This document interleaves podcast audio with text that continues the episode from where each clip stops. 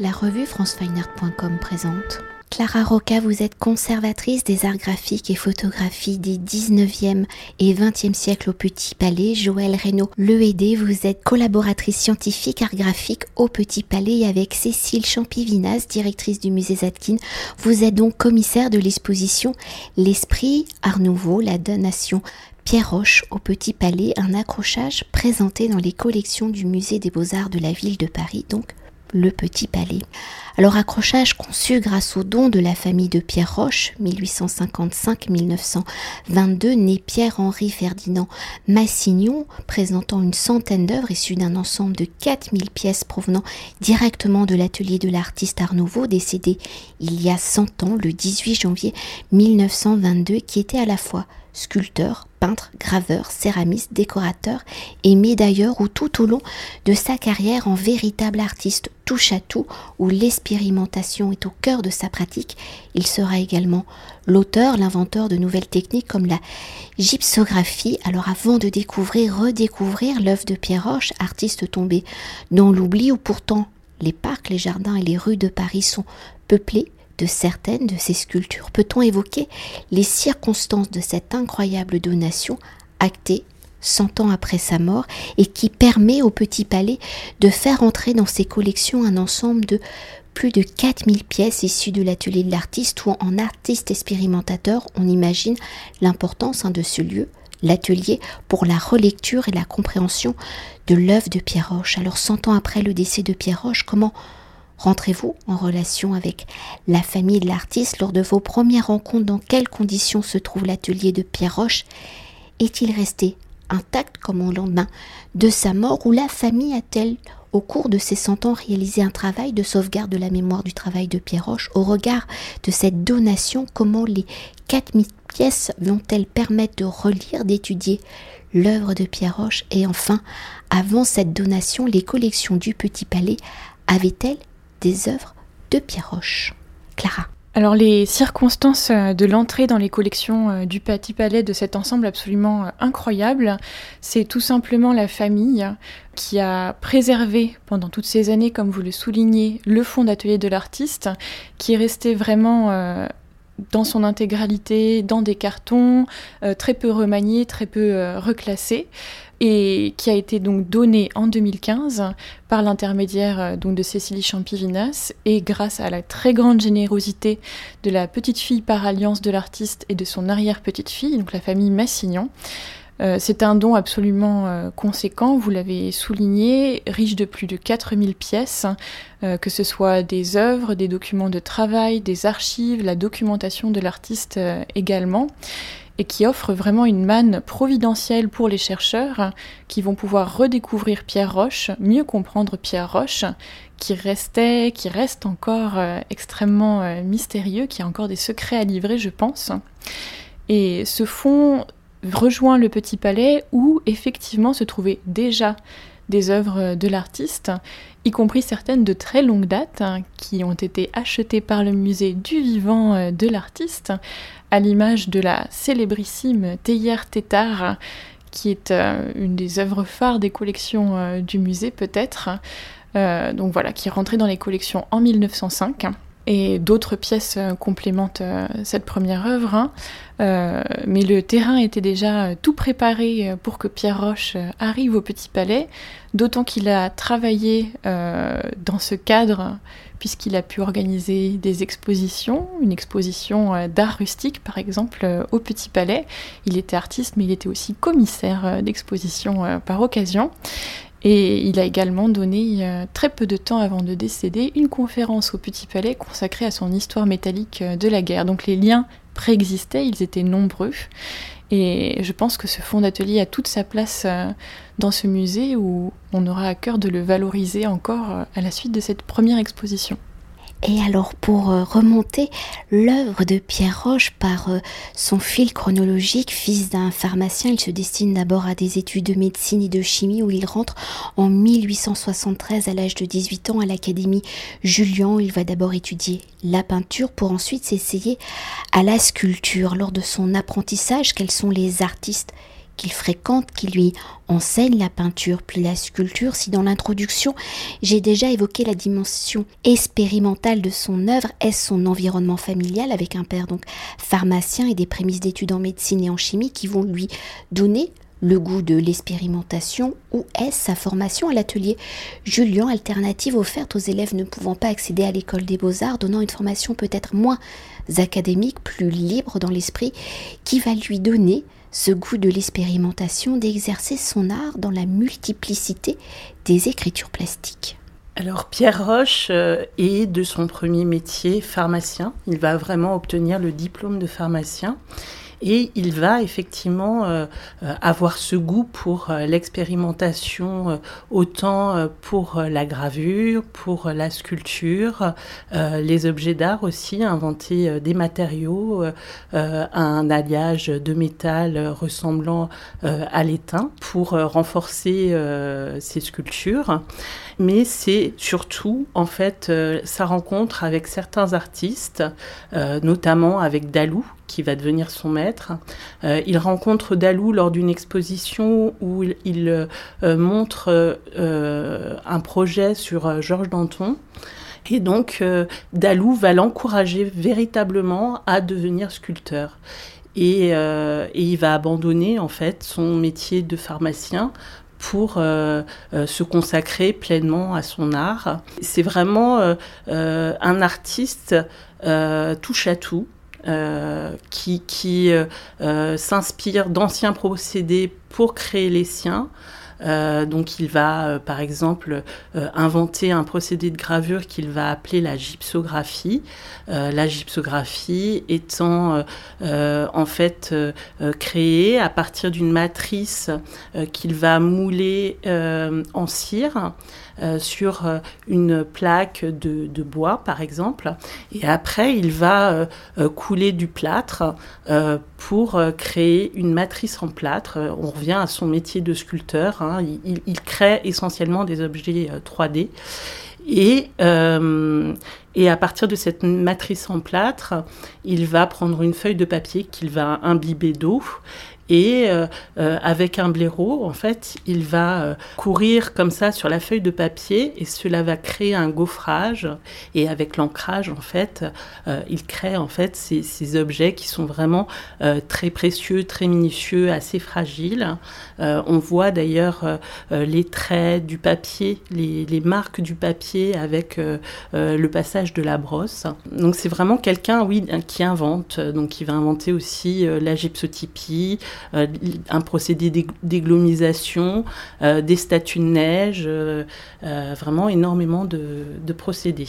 Alors si vous les avez déjà un peu évoqués, pour continuer justement d'évoquer la dimension expérimentale de l'œuvre de Pierre Roche, où il a inventé de nouvelles techniques, dont la gypsographie. Quelles sont ces nouvelles techniques invenquées En quoi consistent-elles Mais comment ces nouvelles techniques sont-elles au service de l'élaboration de son écriture plastique Comment celle-ci lui apporte-t-elle renommée et donc des commandes. Tous ces procédés euh, que Joël a déjà commencé à mentionner, de la gypsographie et de la gypsotypie, qui cherchent donc à imprimer un relief, en plus d'imprimer euh, une encre, une couleur euh, sur le papier, l'églomisation, qui est en fait un millefeuille de différentes couches transparentes, métalliques, imprimées, qui là encore crée une profondeur, un jeu de superposition et de relief dans le papier. C'est des choses qui révèlent que Pierre Roche est profondément un artiste sculpteur. C'est ça son écriture plastique, c'est celle du relief, euh, c'est celle des ombres et des lumières.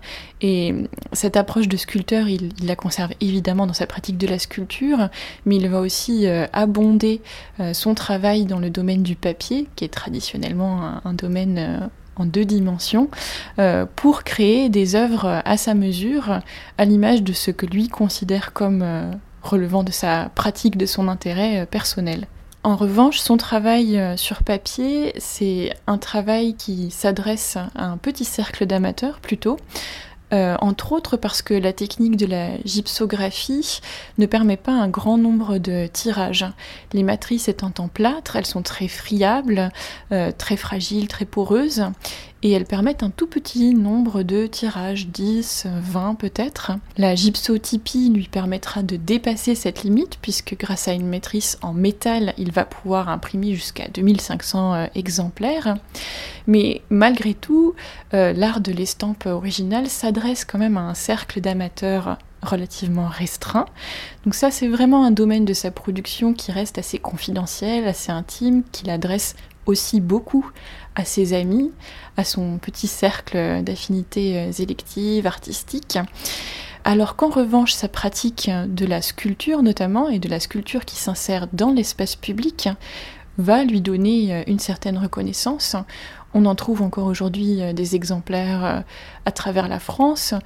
Pour citer seulement quelques exemples, par exemple à Paris, il y a la fontaine Avril devant le Palais Galliera, il y a également la statue L'Effort au jardin euh, du Luxembourg, euh, des éléments de sculpture pour Saint-Jean-de-Montmartre.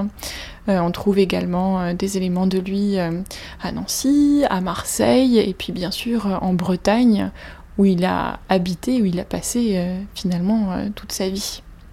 Et pour euh, poursuivre et pour faire euh, le lien entre expérimentation et la manière dont Pierre Roche va chercher à rompre la hiérarchie entre les arts majeurs et mineurs, entre beaux-arts et décoratifs, comment les nouvelles techniques de Pierre Roche, celles qu'il invente, vont-elles permettre cela? Est-ce sa manière de penser l'art au quotidien, de mettre du beau dans le banal qui va amener Pierre Roche vers ce qu'on nomme l'art nouveau, un mouvement qui a pour volonté donc de mettre du sensible dans le décor quotidien. Alors euh, Pierre Roche, euh, effectivement, euh, se rattache à ce mouvement d'art social auquel s'intéresse Roger Marx. Un, peu, c'est un peu le chef de file en fait de ce mouvement-là. Et avec Roger Marx, il va mettre au point des objets, notamment notre théière tétard, et qu'il destine en fait à, au plus grand nombre, c'est-à-dire mettre le beau dans euh, euh, l'habitat pour chaque personne. Donc, il va créer une luciole, une lampe luciole pour éclairer le magasin de Silfried Bing qui va exposer en fait de nombreuses œuvres d'artistes de ce moment-là. Il va créer une boîte aux lettres en forme de chat, euh, une bouillotte euh, en forme de moine. Euh, et tous ces objets, vraiment, c'est vraiment pour les tirer à de nombreux exemplaires et euh, rendre l'art accessible en fait au plus grand nombre. Il va même créer euh, un masque pour automobilistes. C'est un, des les débuts de l'automobile et pour protéger en fait euh, des accidents, il va créer un, masque un peu à la commedia dell'arte. Et en fait, c'est quelqu'un qui veut développer en fait les, arts rustiques également. Donc il va créer, euh, organiser une exposition à Paris, euh, notamment au Petit Palais en 1904, pour promouvoir en fait les, œuvres d'art de Bretagne, venant un petit peu de, quoi, des œuvres régionales pour le grand public. On, ne connaît pas réellement euh, le nombre d'œuvres qu'il va diffuser euh, pour le grand public. C'est quelque chose euh, qui nous semble être resté quand même à l'état de projet. On ne connaît pas en fait un, grand nombre d'exemplaires de ces objets comme la théière tétard ou le moine bouillotte. Et c'est vraiment un projet en fait un peu générationnel de vouloir introduire comme ça ces objets-là. Pour euh, continuer d'évoquer Pierre Roche à travers le fil de l'histoire de l'art, s'il se situe à la croisée, nous l'avons déjà évoqué, hein, de l'art nouveau, mais aussi du japonisme et du symbolisme, peut-on s'attarder sur les formes animales et végétales qui peuplent l'univers artistique de Pierre Roche? Est-ce la nature qui va l'amener à créer des formes, le classant comme artiste Art Nouveau? Est-ce sa pensée de la déhiérarchisation des arts qui vont l'amener à observer et à créer des formes issues de la nature on pense que c'est fondamentalement la, en fait, la, formation de Pierre Roche, justement euh, de pharmacien, qui va lui donner euh, ce, goût, ce regard aussi sur la nature, bien avant euh, de se faire artiste, de se consacrer à l'art, bien avant même de commencer ses cours à la palette. Pierre Roche donc fait ses études de pharmacie et dans l'exposition on présente euh, un objet euh, vraiment assez euh, exceptionnel hein, qui est un alguier. Un alguier, c'est un herbier d'algues constitué de plein de petites fichettes sur lesquelles il a pressé, collé des spécimens d'algues qu'il a ramassés sur la plage à Dinard alors qu'il avait tout juste 19 ans. Et on voit déjà qu'il a un œil pour les formes, pour les couleurs, qu'il va conserver durant toute sa carrière d'artiste bien sûr, un œil qui, à ce moment-là, est aussi, me semble-t-il, scientifique, de botaniste presque. Et toute cette collation de formes de la nature, on voit qu'elle abreuve son travail d'artiste, parfois des années plus tard. On voit des formes d'algues reprises très exactement de, cet alguier, euh, apparaître dans ses productions sur papier, par exemple dans sa planche Algues marines, euh, publiée euh, pour l'estampe originale. et tout ce jeu d'échos, de formes, de créatures marines, d'insectes, d'oiseaux, c'est quelque chose avec il va, il va, vraiment jouer avec ces formes, les hybrider, les recomposer au fil des années. Toujours en, partant de cette observation extrêmement fine de la nature, de ce regard très scientifique posé sur euh, les fleurs, sur les insectes. On reconnaît euh, très précisément euh, les spécimens qui figurent. Et cet intérêt scientifique pour la nature, il le conserve, il le partage.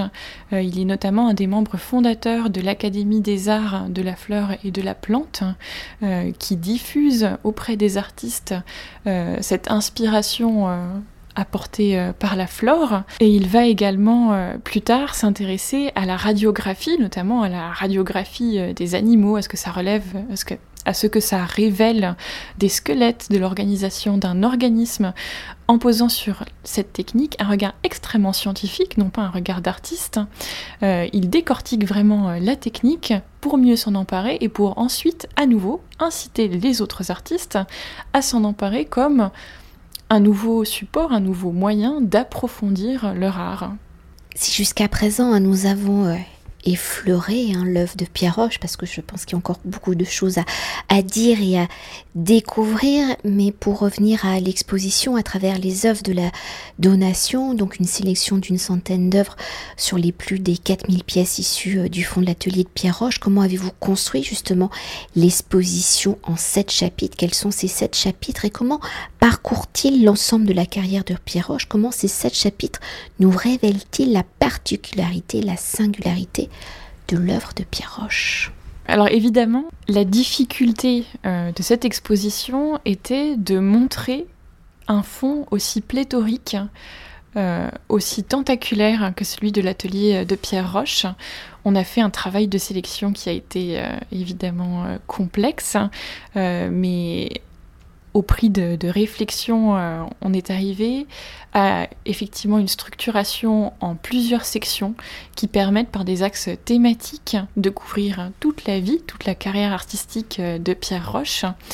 On commence par aborder ses voyages, euh, essentiellement au début de sa toute jeune carrière euh, d'artiste, quand influencé par son maître euh, Bercher, le peintre Bercher, il va se rendre en Orient notamment, en Égypte, au Maroc, en Algérie, en Kabylie plus spécifiquement, pour voilà voir comment lui s'empare de cette pratique un peu ancienne qui relève finalement du grand tour et va se former l'œil sur ces nouvelles terres euh, qui vont abonder, nourrir son art pendant euh, des années.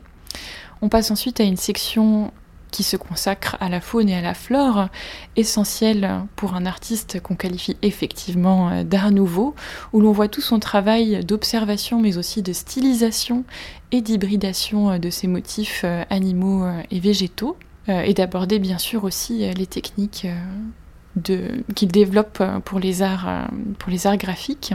Une troisième section évoque son travail autour de Louis Fuller, qui est une artiste iconique évidemment euh, du Paris 1900, qu'il fréquente, qu'il connaît bien, qui est une amie, et qui va être un peu son égérie, son modèle favori qu'il représente sur tous les supports, avec toutes les techniques qu'il a à sa disposition.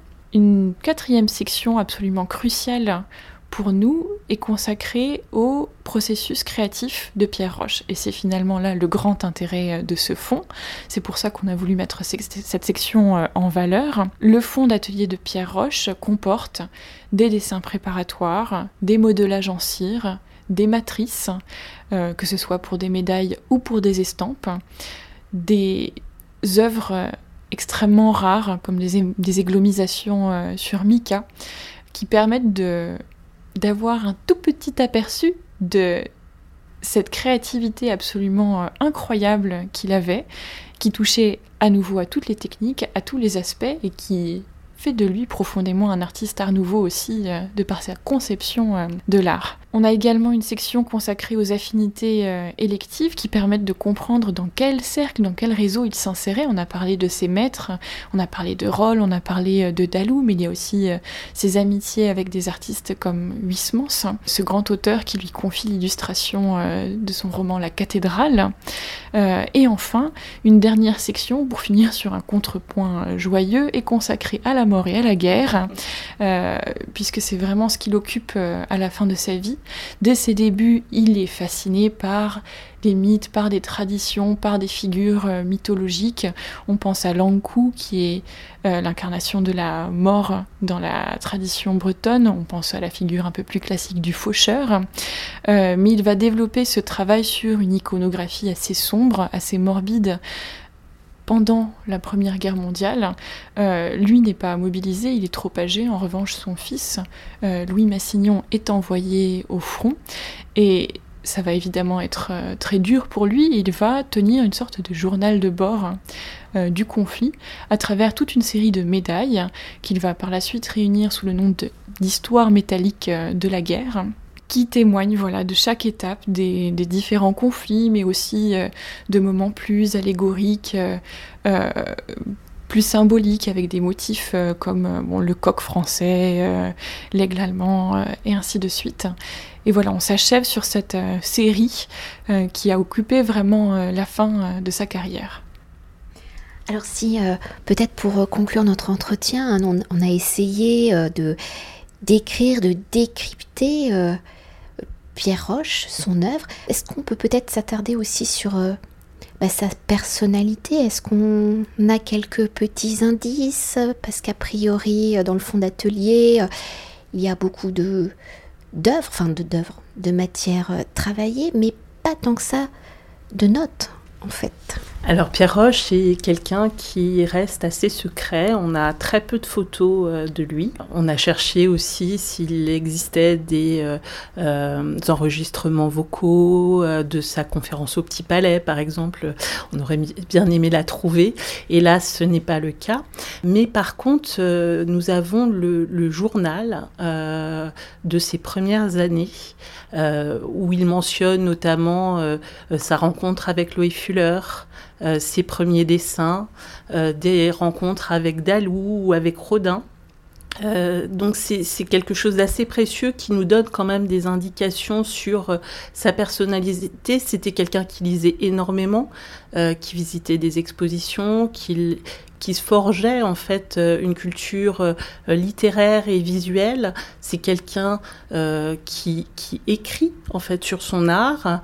il a laissé de nombreux articles sur l'églomisation, sur la gypsographie, sur la radiographie. Clara en parlait tout à l'heure.